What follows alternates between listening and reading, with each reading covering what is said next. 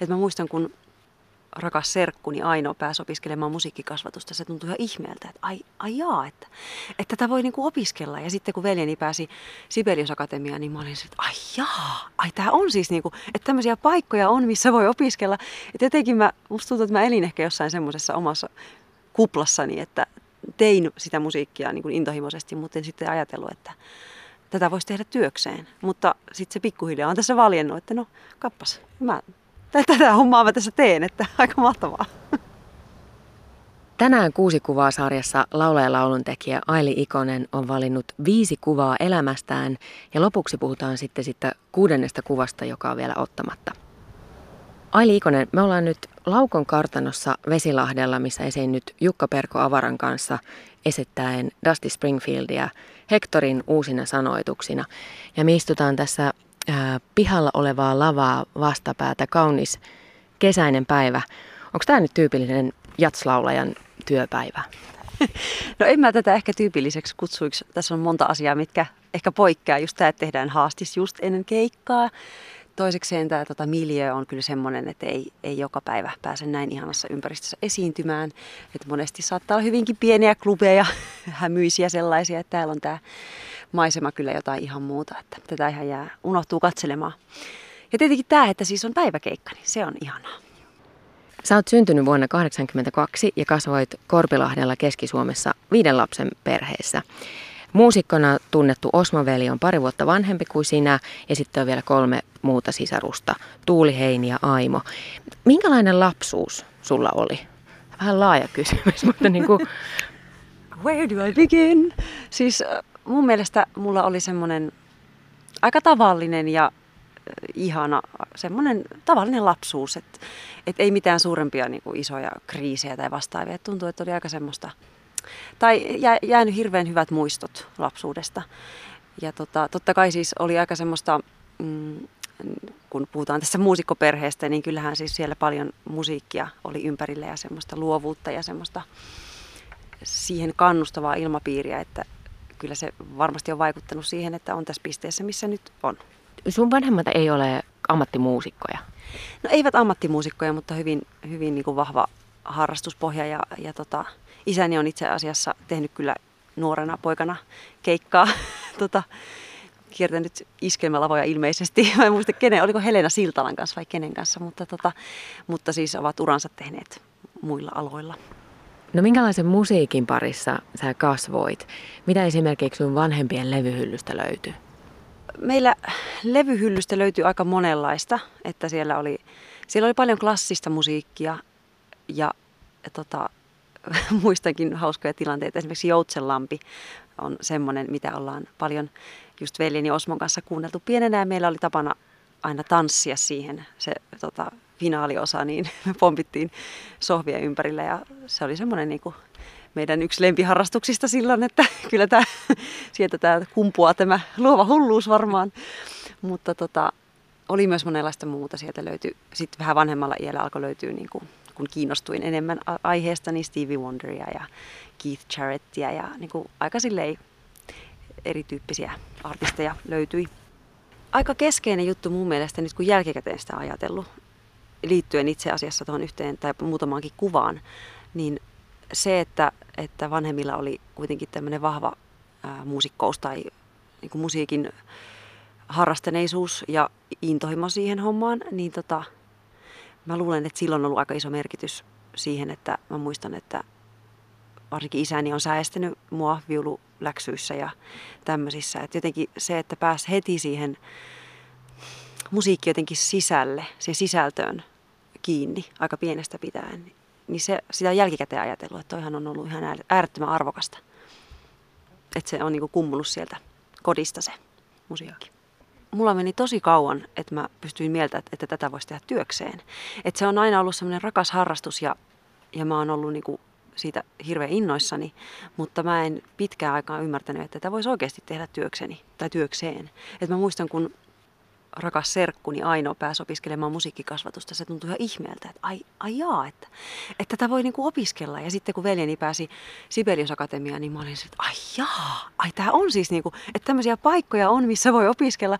Että jotenkin mä, musta tuntuu, että mä elin ehkä jossain semmoisessa omassa kuplassani, että tein sitä musiikkia niin kuin intohimoisesti, mutta en sitten ajatellut, että, että tästä voisi niin kuin, tätä voisi tehdä työkseen. Mutta sitten se pikkuhiljaa on tässä valjennut, että no kappas, mä, tätä hommaa mä tässä teen, että aika mahtavaa. Tosiaan, sä aloitit opinnot Jyväskylän suomalaisessa konservatoriossa 2001 ja valmistuttuasi 2004 muutit Helsinkiin opiskelemaan jatsia kansanmusiikkia Sibelius Akatemiaan. Ja sä oot musiikin maisteri, mutta ennen niitä opintoja pohdit ilmeisesti historian opiskelua muun muassa. Joo, kyllä mä mietin silloin liittyen tähän äskeiseen pohdintaan varmaan, että, että mietin sitä omaa suuntaani, että mitä tässä haluaisi tehdä. Ja just kun ei ollut nähnyt sitä musiikkia, ei jostain syystä, mä en oikein edes tiedä, miksi sitä ei osannut ajatella, että sitä tekisi työkseen.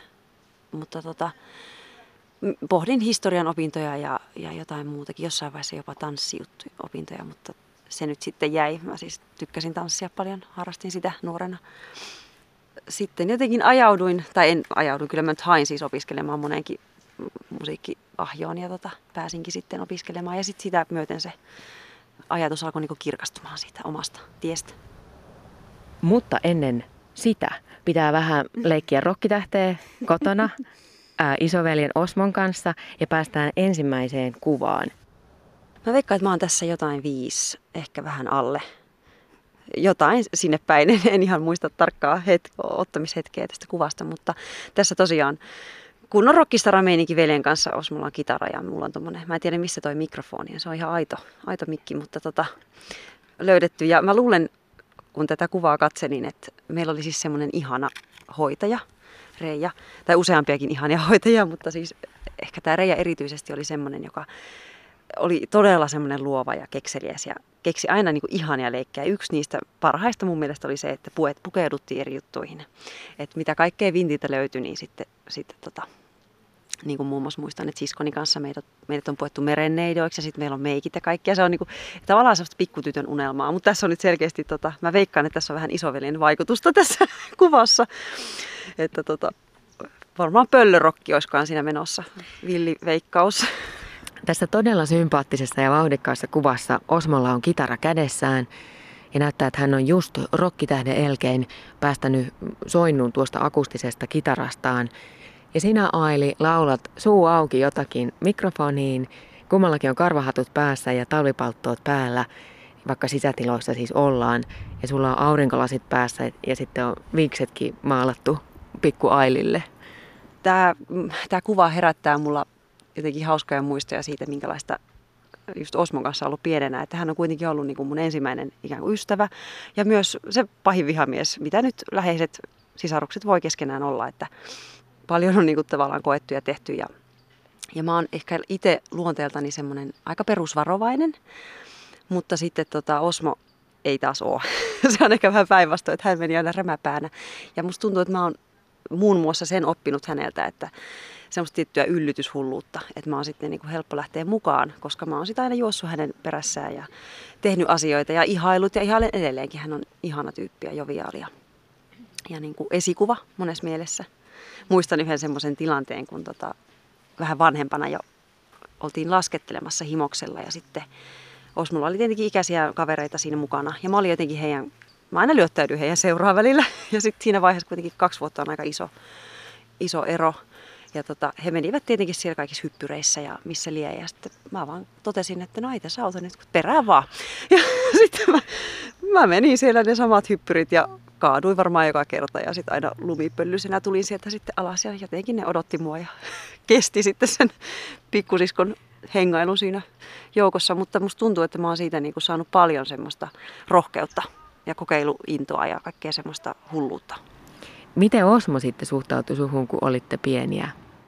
Musta tuntuu, että se suhtautuminen vaihteli vähän päivästä ja tilanteesta riippuen. Että totta kai välillä sitä, niin kuin, että ei voisi mitenkään jaksaa tuota pikkusiskoa, joka roikkuu tuossa, mutta sitten taas jos tilanne sen vaati, niin, niin hyvinkin suojeleva. Niin kuin mä muistan, kun ollaan joskus, käytiin aina Jyväskylässä siis ää, soittotunneilla ja me oltiin aika pieniä, kun me matkustettiin bussilla siis Korpilahdelta Jyväskylään. Se kestää 30 minsaa se matka.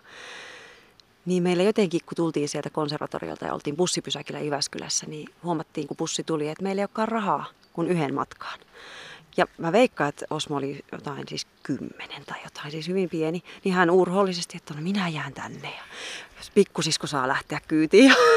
Ei ollut puhelimia eikä mitään. Ja totta kai sitten pussikuski ymmärsi yskän ja otti molemmat kyytiin, mutta niin kuin kertoo tavallaan tästä suojelevuudesta musta aika paljon. Aili Ikonen, sä oot esittänyt paljon muutakin musiikkia, mutta sut tunnetaan erityisesti jatslaulajana. Ja tuossa kuvassa, kun esitätte lapsina rockia, niin onko sulla ollut sellaista pop- ja rock-vaihetta? No totta kai niin opiskeluvaiheessa Jyväskylän, Jyväskylässä, kun opiskelin kolme vuotta siellä niin pop laulua niin siinä vaiheessa varsinkin tuli tehty niin kuin laidasta laitaan sitä tyyliä, että poppia ja rockiakin. Ja kyllä mä siitä niin kuin nautin aina, varsinkin tämmöisestä R&B-tyyppisestä hommasta, mutta, mutta mä en tiedä sitten jotenkin se, se, mä vaan ajauduin sitten noihin muihin, että ehkä se ei sitten kuitenkaan tuntunut niin luontevimmalta. Että mä, musta on ihana laulaa sitä stylia esimerkiksi siskojen kanssa, kun esiinnytään, tai niin kuin sisarusten kanssa, mutta en mä sitten niin ihan omakseni sitä kuitenkaan kokenut. Ilmeisesti parikymppisenä nämä Jyväskylän opiskeluvuodet olivat erityisen tärkeitä sinulle. Mä siellä opiskelin kolme vuotta popetslaulua ja se, se oli hirveän jotenkin tärkeää aikaa, musta tuntuu. Että, ää, tota, mä siellä liityin ensimmäinen, tai siis perustettiin tämmöinen Kvalda-niminen jats joka oli mun niin kuin ensimmäinen bändi, missä mä ollut mukana. Ja edelleenkin se on pystyssä tosin vähän vähemmän aktiivisesti nykyään toimii, mutta, tota, mutta ollaan tehty tosi paljon keikkoja ympäri, ympäri Eurooppaa ja Suomea ja, ja siinä pääsi niin kokemaan sitä semmoista niin keikkaelämää ihan toisella tavalla kuin mitä aikaisemmin ja, ja tota, tehtiin ensimmäisesti levyt tällä bändillä ja Jyväskylässä oli Jatsbar-niminen baari, joka oli hirveän tärkeä semmoinen paikka, että sinne pääsi tämmöiset ihan aloittelevatkin muusikot esiintymään.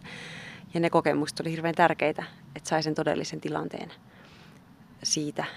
Ja jotenkin musta tuntuu, että Jyväskylässä oli ainakin silloin ne ihmiset, kenen kanssa teki töitä, niin se, se ilmapiiri oli ihan älyttömän inspiroiva. Että semmoinen jotenkin omaan luovaan musisointiin kannustava ja improvisaation kannustava, mikä sitten tavallaan on vienyt mua ihan hirveästi eteenpäin laulajana ja muusikkona ne vuodet. Että mitä silloin sai tehdä ja itseään parempien muusikoiden kanssa esiintyä ja harjoitella ja laulaa, niin se oli jotenkin, mä koen, että se on ollut hirveän tärkeää. Muista, että jossain haastattelussa sanoit, että nämä teiniäkä ja tämmöiset ei ollut mitään niin semmoisia hapuiluita, mutta niin kuin parikymppisenä oli vähän semmoista niin kuin enemmän tutkiskelua, että mikä, niin, kriittisyyttä ylipäätänsä, niin oliko se sitä samaa aikaa? No joo, kyllä se ajallisesti sijoittu sinne, että silloin mä muistan, että mä niin kuin tein semmoisia mielestäni radikaaleja päätöksiä omassa elämässä, mitkä ehkä nyt niin hirveän radikaaleja enää tunnu olevan, mutta että, että joo, silloin pohti jotenkin tätä meininkiä ja maailmaa ja omaa paikkaa siellä aika vahvasti. Et ehkä niin teiniässä se, se ei tullut niin vahvasti läpi, se semmoinen niin kapina. En mä koskaan ollut, siis, ollut semmoinen varsinainen kapinoitsija mielestäni, mutta tota, silloin se ehkä niin välittyi. Ja se oli myös semmoista itsenäistymisen aikaa itselle, että tota, niin monessa mielessä, että irtautui niistä vanhoista tutuista asioista ja alkoi löytää pikkuhiljaa sitä omaa polkua. Aili Ikosen valitsemat kuvat löytyvät osoitteesta yle.fi kautta kuusi kuvaa. Ja sitten siirrymme kuvaan kaksi. Tässä kuvassa sä olet noin 11 vanha ja esiinnyt isäsi säästyksellä serkkujen luona ja soitat viulua tuossa kuvassa. Onko mitään hajua, että mikä biisi on meneillään? En kyllä enää muista ollenkaan, että mitä silloin tuli soitettua, mutta mun mielestä tässä vaan nauratti, kun mä katson tätä kuvaa, että tuossa jotenkin niin välittyy mun perusluonteesta aika paljon, että mä oon valinnut noin vaatteet tolleen. Tämä saattaa olla joulu tai joku, mutta että mulla oli jotenkin hirveän tärkeää, kun mä oon vähän silleen ehkä perfektionismi paistaa luonteesta, niin tästä jotenkin välittyy se, että toi soittoasento on tarkka ja tiukka ja keskityn hirveästi ja harjoittelin tosi paljon ja just toi, että niin kun, mä muistan, kun oli viulututkinto, niin mun piti pistää sinne tosi hienot vaatteet päälle, että nyt mennään niin kuin esiintymään. Ja jotenkin se semmoinen niin kuin tietty asenne, niin se, se välittyy tuolta. Ehkä myös muutenkin, että, että mä oon niin, kuin, niin sanotusti hikari ollut, että mä oon tykännyt siis koulunkäynnistä ja, ja niin kuin lukemisesta ja tämmöisistä asioista. Että jotenkin mua naurattaa tässä kuvassa se, että sieltä jotenkin välittyy se semmoinen pedantti aili. niin näistä aika juhlavista vaatteista. Sulla on siis valkoinen pusero tumman mekon alla ja hyvin keskittynyt ilme, kun soitat viulua. Ja viuluopinnot tosiaan aloitit viisivuotiaana ja vieläkin soitat sitä, vaikka sitten teiniessä laulu menikin etusijalle. Oletko sä Aili Ikonen aina nauttinut esiintymisestä? No, kyllä mä sanoisin, että musta niinku se itse niin kuin musiikin tekeminen ja siinä mielessä esiintyminen on ollut aina mielekästä. Mutta kyllä mä myös on ollut aika silleen kova jännittämään välillä. Et, et, öö, se on ehkä semmoinen vähän ambivalentti suhde mulla siihen esiintymiseen siinä mielessä, että mä myös tykkään, tai mä oon silleen vähän introvertti kuitenkin luonteeltani, että sitten on niin kuin etsinyt ajan myötä sitä rohkeutta lisää siihen tekemiseen. Ja on löytänytkin mielestäni sitä, että on niin kuin tavallaan uskaltaa olla siinä yleisön edessä jotenkin rennosti. Mutta kyllä mulla aina, mä muistan, että pienestä pitäen on ollut semmoinen palo sinne lavalle ja siihen tekemiseen. Niin kuin viitaten vielä edelliseen kuvaan, mä muistan, kun me Osmon kanssa johonkin MC Hammerin tämä hitti, mä en muista mikä sen nimi oli, mutta tota... Niin just. Siihen tehtiin koreografia, tai no varmaan Osmo lähinnä teki, mutta matkittiin sitä musiikkivideoa, sitten piti esittää se just hoitajalle ja vanhemmille. Ja niin kuin tämmöinen niin kuin on ollut aika pienestä lähtien. Että, ja sitten myös tehtiin Serkkunin kanssa mökillä, me oltiin varmaan just 5-6-vuotiaita, tehtiin niin kuin eka biisi ja sitten se oli todella tärkeää päästä esittämään sukulaisille. Ja, et siinä on ollut tämä niin tekemisen meininki jo aika pienestä pitäen. Teillähän tosiaan on todella musikaalinen suku. Sun serkkuja ovat Kalevi Olavi ja Eeva Louhivuori sekä Tuomo Prättälä ja pikkuserkkuja Sarjola veljekset Jyri ja Petteri. Ja se on varmasti inspiroivaa, kun kaikki esiintyy, mutta tuliko siitä myös jonkinlaisia paineita? No joo, kyllähän siitä siis se, että ympärillä on niin hirveästi lahjakkuutta, niin kyllä sitä mä huomaan, että sitä tuli välillä mietittyä, että onkohan musta ollenkaan tähän, että kun nuo kaikki muut on noin sairaan hyviä. Että ehkä siinä mielessä just välillä mietti, että no ja se voi ehkä veikkaan, että se voi myös liittyä tähän ammatinvalintapohdintaan. Että, että vaikka nauttisit musiikin tekemisestä, niin sitten saattoi miettiä, että, no, että ehkä oli vähän epärealistinen kuva välillä siitä, että mitä, mitä se on, koska tosi moni ympärillä teki musiikkia. Keiden serkkojen luona sä oot tässä kuvassa? Tässä ollaan Louhivuorten kotona Jyväskylässä. Ja tota, mun äitini on siis kaksoissisko Louhivuoren Sinin kanssa. Ja me ollaan oltu sitten heidän lapsensa kanssa hyvin läheisissä suhteissa, että melkein niin kuin sisarussuhteeseen vertaisin. Että tota, varsinkin just äh, vanhin heistä Aino ja sitten Olavi on semmoisia niin kuin kaikista läheisimpiä, että me ollaan tosi tosi paljon pienenä ja nuorena oltu tekemisissä ja niin kuin, ne on itse asiassa aika merkittäviä henkilöitä mun elämässä ollut ja on edelleenkin. Tietenkin nykyään sitten, niin kuin sanoinkin, niin harvemmin näkee, mutta että sillä on ollut tosi iso vaikutus näille ihmisille. Ja tällä paikalla tässä kuvassa, että me vietettiin ihan vasta hiljattain viime vuosina, kun alkaa olla niin paljon porukkaa, niin ollaan luovuttu perinteestä, että ollaan jouluisin aina jouluaatot jommalla kummalla, joko meidän kotona Korpilahdella tai sitten Louhivuorilla. Ja tota, sitten samoin on ollut yhteinen mökki, suvun mökki, jossa ollaan kesiä vietetty yhdessä. Ja sitten meillä on, tämä liittyy myös silleen ammatillisesti itseeni, että, että just näiden Lohivuorten Ainon ja Olavin ja sitten veljeni Osmon kanssa me perustettiin aikanaan semmoinen Harmony Cousins-niminen lauluyhtye tai laulu- ja soittoyhtye. Ja tota, tehtiin itse asiassa aika paljonkin keikkoja aikanaan. Ihan Etelä-Afrikkaan myöten esiinnyttiin ja tota, silloin ollut aika iso merkitys. Tavallaan se oli niin kuin ensimmäisiä kokemuksia tämmöisestä niin kuin keikkailusta itselleni, vaikka totta kai näin jälkikäteen katsottuna, niin se, se oli hyvin erilaista kuin nykyään. Mutta että me ollaan oltu tosi kunnianhimoisia itse asiassa. Mä muistan, että joskus, äh, mitähän mä olisin, mä olisin varmaan ollut yläasteikäinen, kun Real Group-niminen ruotsalainen lauluyhtiö, heillä oli semmoinen kappale kuin Chilikon karne, aika vaikea akapella laulu. Ja tota, me saatiin nuotti siitä ja yksi jyväskyläläinen muusikko, en tiedä oliko siinä ajatus, että hän halusi haastaa meitä vai oliko hän tosissaan, kun hän sanoi, että ette muuten varmaan opit tätä biisiä. Ja mehän sisunnuttiin siitä ihan tosissaan ja me treenattiin se, siis sitä ihan hullun lailla. Ja saatiin se hyvään kuosi ja sitten me otettiin se ohjelmisto ja esitettiin sitä paljonkin, muun muassa Etelä-Afrikassa. Ja tota, mä muistan, että sen porukan kanssa on tullut just tämmöisiä onnistumisen, onnistumisen elämyksiä, että, että tulee aika iso haaste vastaan ja sitten me ollaan se, että no vitsi, että me kyllä, me selvitetään tähän. Ja sitten, sitten aletaan hommia. Ja siinä niin kuin tavallaan oppi semmoista tiettyä ammattietiikkaa myös. vaikka oltiinkin pieniä. Siirrytään kuvaan kolme, joka on vuodelta 2016. Ali Ikonen, sanot, että se on huumorihenkinen poseeraus oman yhtyeesi kanssa ekan soololevyn julkaisukiertueelta. Ja tämä kuva on peilin kautta otettu valokuva, jossa poseeraatte viisihenkisen yhtyeesi kanssa. Leuat on pystyssä ja miehillä on puvut päällä ja sinulla on mekko. Voitko palauttaa sen fiiliksen, mikä tuon kuvan ottamishetkellä oikein oli? Mä muistan, että kyllä meitä nauratti. Toi porukka on ihana ja siis todella tärkeä nämä tyypit, ketä tässä on. Ja tota, se huumori kyllä kukkii keikkareissulla tosi paljon ja sitten jotenkin siinä hengessä päätettiin, että nyt otetaan tämmöinen Dressman henkinen, henkinen kuva ja musta onnistui ihan hyvin kyllä siinä, että kaikki on omia itsejään niin kuin ihanalla tavalla ja poseeraakin osa ihan reippaasti.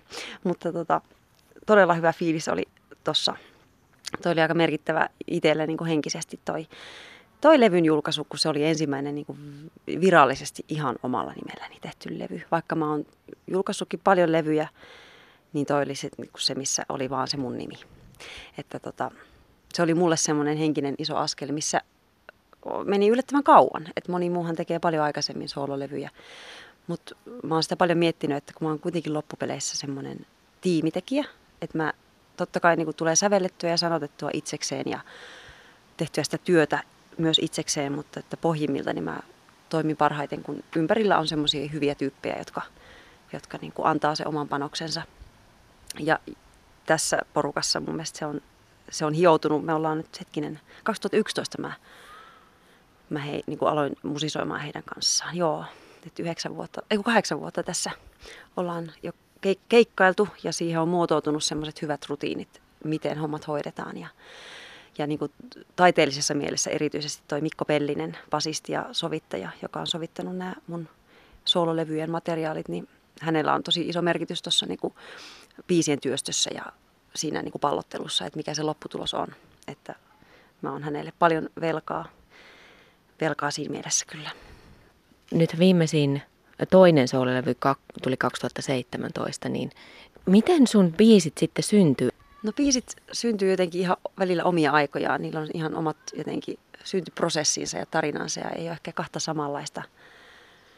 Mä kirjoitan pari, paljon niin kuin aihioita ylös päiväkirjaan ja nykyisin ehkä enemmän jopa puhelimeen ja myös sanelimella äänitän puhelimeen niin kuin kaikkia tekstinpätkiä tai melodian pätkiä. Ja sitten se menee vähän silleen sykleittäin mulla toi niin kuin luova prosessi, että on kausia, että mä en tee yhtään mitään. Ja yleensä silloin alkaa vähän sitä miettimäänkin, että tässäkö tämä nyt oli, että nyt ei varmaan enää ikinä tee yhtään biisiä.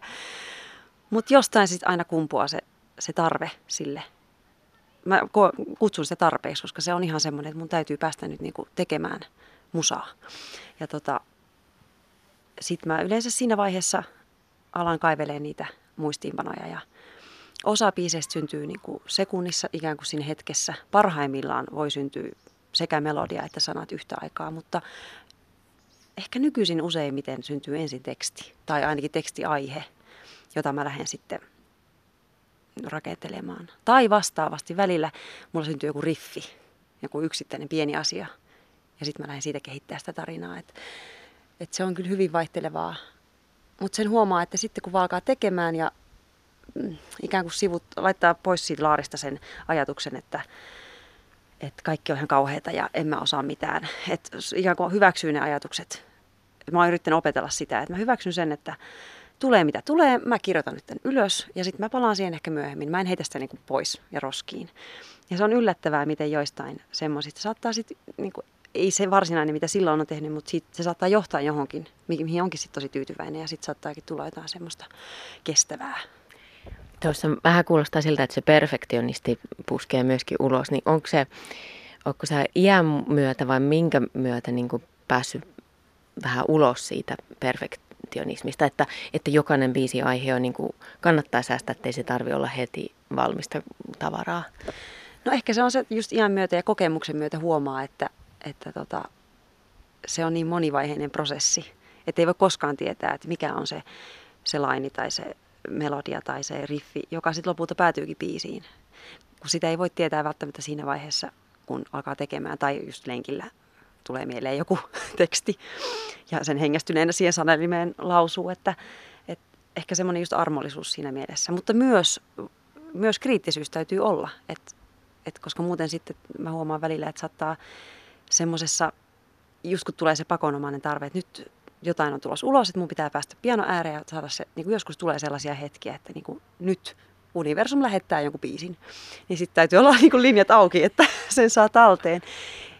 Että semmoisissa biiseissä musta on tärkeää, että pystyy sitten, ikä, sanotaan, että kill your darlings, että sitten pystyy palaamaan niihin ja poistaa sieltä ideoita ja palata uudestaan, että okei, ehkä tämä ei ollutkaan niinku ihan timantti, että mietitään tätä vielä uudestaan. Ja siinä kohtaa just tämä Mikko Pellinen on hirveän tärkeässä roolissa ollut, että hän, hän myös antaa niinku toisen näkökulman ja kuulokulman siihen, että mitä kannattaisi tehdä.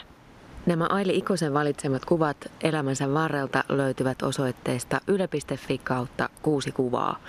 Aili Ikonen, sä oot ollut tosiaan seitsemällä levyllä mukana ja sitten vielä vierailemassa eri artistien albumeilla, mutta tämä ensimmäinen aivan oma soloalbumisi Laulan julkaistiin 2016 ja viimeisin sololevy Piirrä minut vuonna 2017. Miten sun kappaleet syntyvät?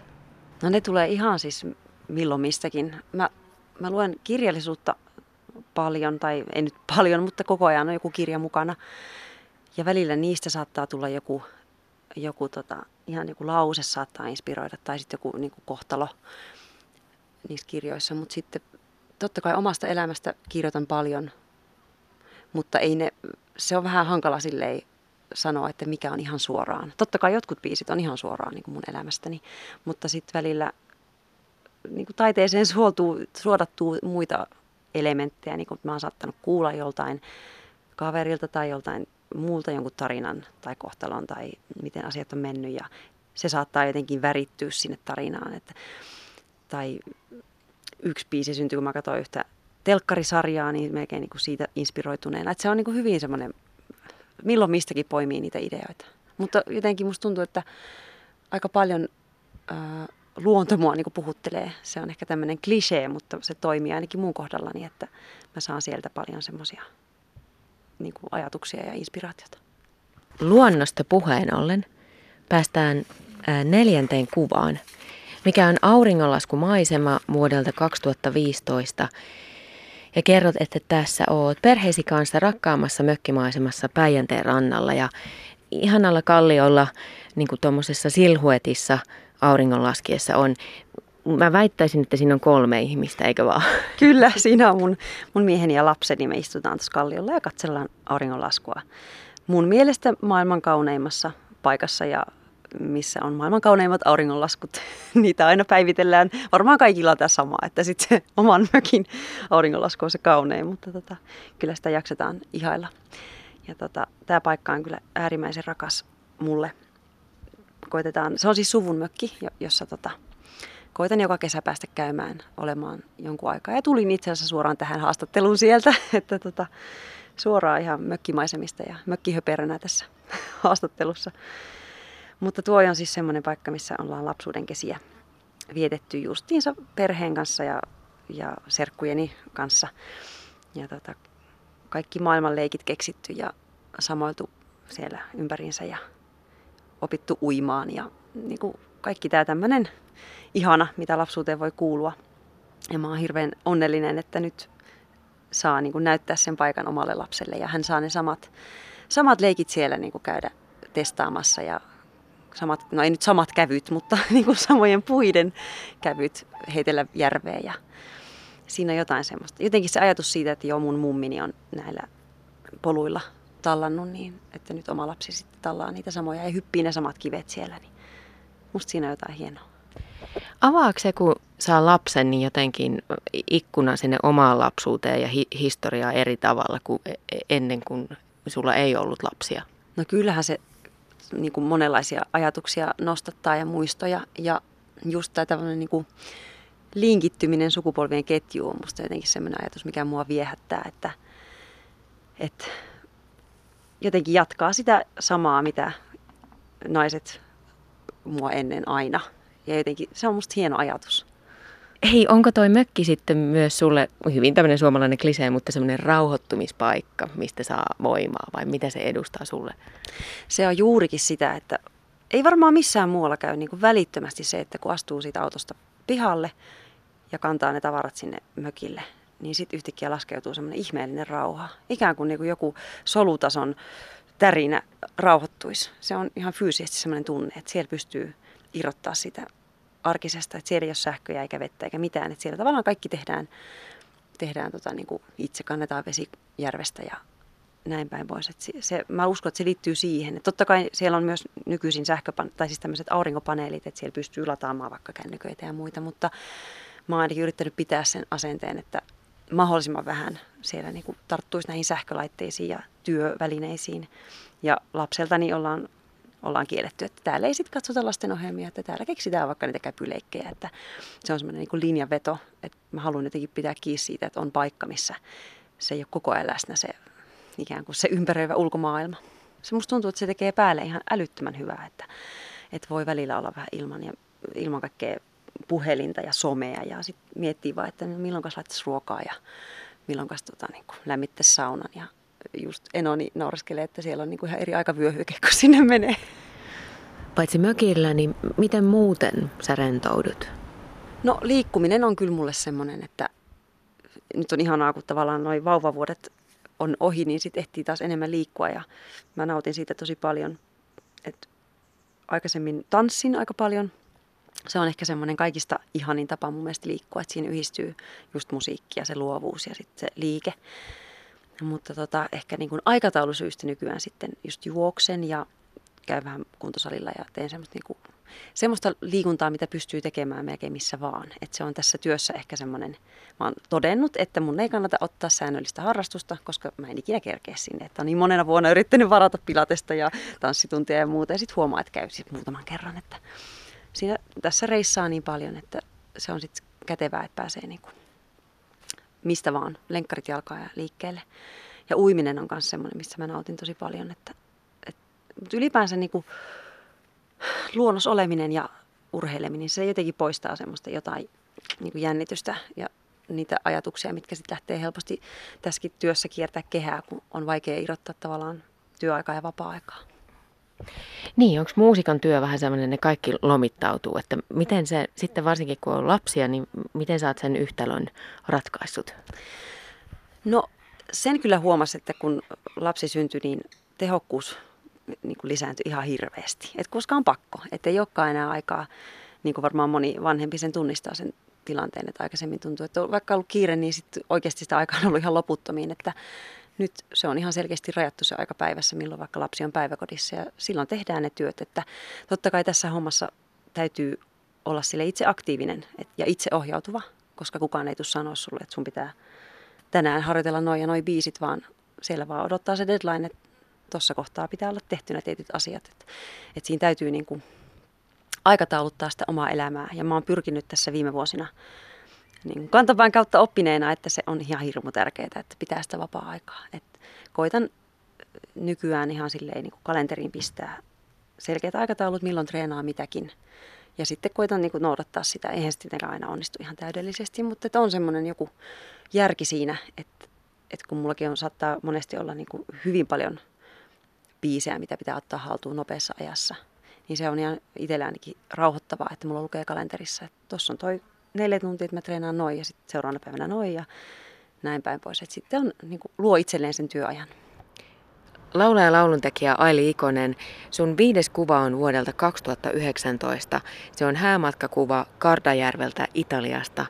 Ja siis tarkoittaako tämä sitä nyt, että te olette just mennyt naimisiin, onneksi olkoon? No itse asiassa ei se ihan, ihan sitä tarkoita. Kaksi vuotta sitten olen mennyt naimisiin, mutta pienen lapsen kanssa, niin tässä oli muutama tämmöinen, tämmöinen tota asia, mikä piti, piti ottaa huomioon, niin nyt päästiin sitten reissuun tota, kahdestaan. Ja se oli aivan mahtava, mahtava reissu kyllä. Teki todella hyvää päästä vähän niin kuin rentoutumaan ulkomaille ja niin upeat maisemat. Mä en ollut aikaisemmin käynyt tuolla Kardejärvellä, vaikka moni sitä oli suositellut. Ja kyllä kannatti, että varmasti yritetään päästä uudestaankin. Että aika tämmöinen niin liikuntaloma, että siellä oli ihanat maisemat, missä pääsi kiipeilemään, tai siis niin kuin, ei nyt vuorikiipeilemään, mutta siis vaeltamaan vuorilla ja sähköpyöriä kokeiltiin ensimmäistä kertaa siellä matkattiin vuoristojen läpi. Se oli aivan, aivan mahtavaa ja, ja tota, tämä itse asiassa oikeasti oikeastaan liittyy mulla se, semmoiseen laajempaan ajatukseen tämä lomakuva, miksi mä tämän valitsin, että ylipäänsä mitä äskenkin tuossa puhuttiin tästä niin kuin vapaa-ajan ja työn niin kuin suhteesta ja miten sen pystyy jotenkin järjestämään semmoiseen hyvään balanssiin. Että tota, on hirmu tärkeää ottaa niitä vapaita.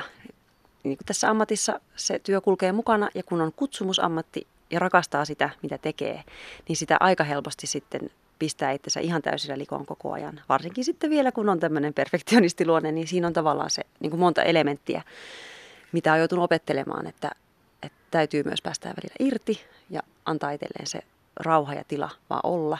Ihan myös sitä niin kuin luovan prosessin kannalta se on hirveän tärkeää, ettei aivot käy koko ajan niin kuin satasella.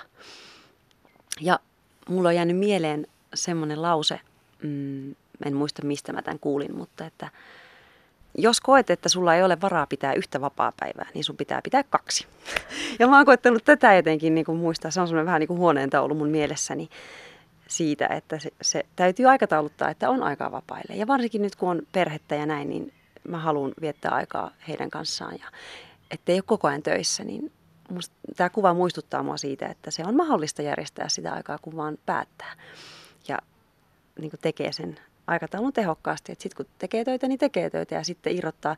Ja just nämä, niin kuin tämä edellinen kuva, missä oli tota, mökkimaisema, niin just tämmöiset asiat, että menee vaikka sinne, niin se on mahdollista se irrottaminen. Ja opetellut myös kotona sitä, että miten päästään irti niistä, niistä tota, työmoodeista, mikä varmaan musta tuntuu, että se on niin nykypäivänä aika monelle vaikeaa, että kun on nämä kaikki kännykät ja muut ja se työ kulkee koko ajan mukana.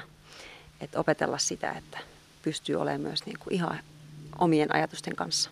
Mulle ainakin toimii se, että mä pistän siis puhelimen pois päältä. Tai en pois päältä, mutta niin kuin somet ja muut kiinni ja luen. Mulle lukeminen on myös semmoinen, että siinä pääsee jotenkin ihan muuhun maailmaan. Mä nautin siitä suunnattomasti. Tässä on siis mieletön järvimaisema vuorineen. Ää, kuva otettu jostain korkealta, niin tuleeko se kuvan ottamishetki mieleen? Joo, tämä oli mahtavaa. Me lähdettiin ensimmäisenä päivänä, tota, päätettiin lähteä siis kulkea semmoinen, semmoinen reitti, mikä oltiin löytetty netistä semmoiselta sivustolta ja tota, mentiin sitten siihen respaan alakertaan ja näytettiin vielä sille respan tyypille, että joo, tämmöinen reitti ajateltiin tehdä. Sen ilme oli kyllä ihan historiallinen, kun se katsoi meitä, että ah, you like climbing? no, emme pidä niinku kiipeilystä, että ihan vaan, niinku, että jos pääsisi kulkemaan vuoristossa. Sitten se neuvoi meille, se reitti mitä oltaisiin menty, niin olisi ollut ilmeisesti aika haastava. Että olisi tarvinnut sitten ihan nämä tämmöiset kiipeilyvälineet ja muut. Et onneksi vielä näytettiin hänelle tämä reitti ja hän sitten neuvoi tämmöisen ihanan reitin, joka vei kilometrin korkeuteen semmoiselle vuoren huipulle. Tämä on siis puolesta välistä siitä matkaa ja mä olin jo siinä vaiheessa aivan lumoutunut. Mä otin koko ajan tuhansia kuvia.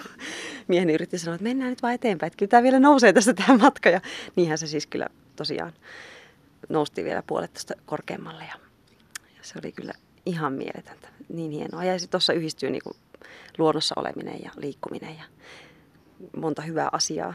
Toki se reissu oli sitten lopulta vähän pidempi kuin me luultiin ja tota, siitä tuli semmoinen koko päivän kävely ylös ja alas, että siinä tunti tehneensä.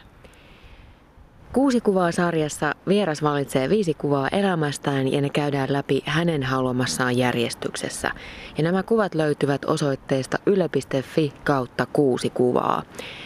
Kuudes kuva on sitten sellainen, että se on vielä ottamatta ja se voi olla esimerkiksi jokin haave, jotakin, mitä haluaisi ikuistettavan tulevaisuudessa. Laulaja ja lauluntekijä Aili Ikonen, minkälainen on sun kuudes kuva?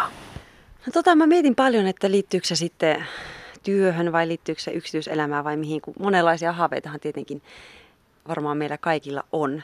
Mutta sitten jotenkin koen, että sitten pohjimmiltaan suurin haave loppupeleissä on aika semmoinen yksinkertainen ja ei niinkään pieni, mutta että liittyen tähän niin kuin perheeseen, että mä näkisin toivottavasti itseni tässä kuvassa vähän vanhempana ja mulla on mun rakkaat ihmiset siinä ympärillä ja kaikki on terveitä ja tasapainoisia ja ja meillä on kaikilla semmoiset läheiset suhteet, niin mun mielestä siinä on semmoinen kuva, mitä mä haluan mielessäni vaalia. Aili Ikonen, missä se kuudes kuva otettaisiin? Jaiks. Sitä mä en ole ajatellut ollenkaan. Oiskohan se sitten kuule täällä rakkaalla mökillä. Mä toivoisin, että se, se säilyy suvulla ja yhtä hyvässä meininkissä. Olisiko se semmoinen perhepotretti vai joku action-kuva? Kyllähän siinä voisi olla actioniakin, miksi ei, mutta että tärkeintä siinä varmaan on se, että siinä on ne läheisimmät ihmiset.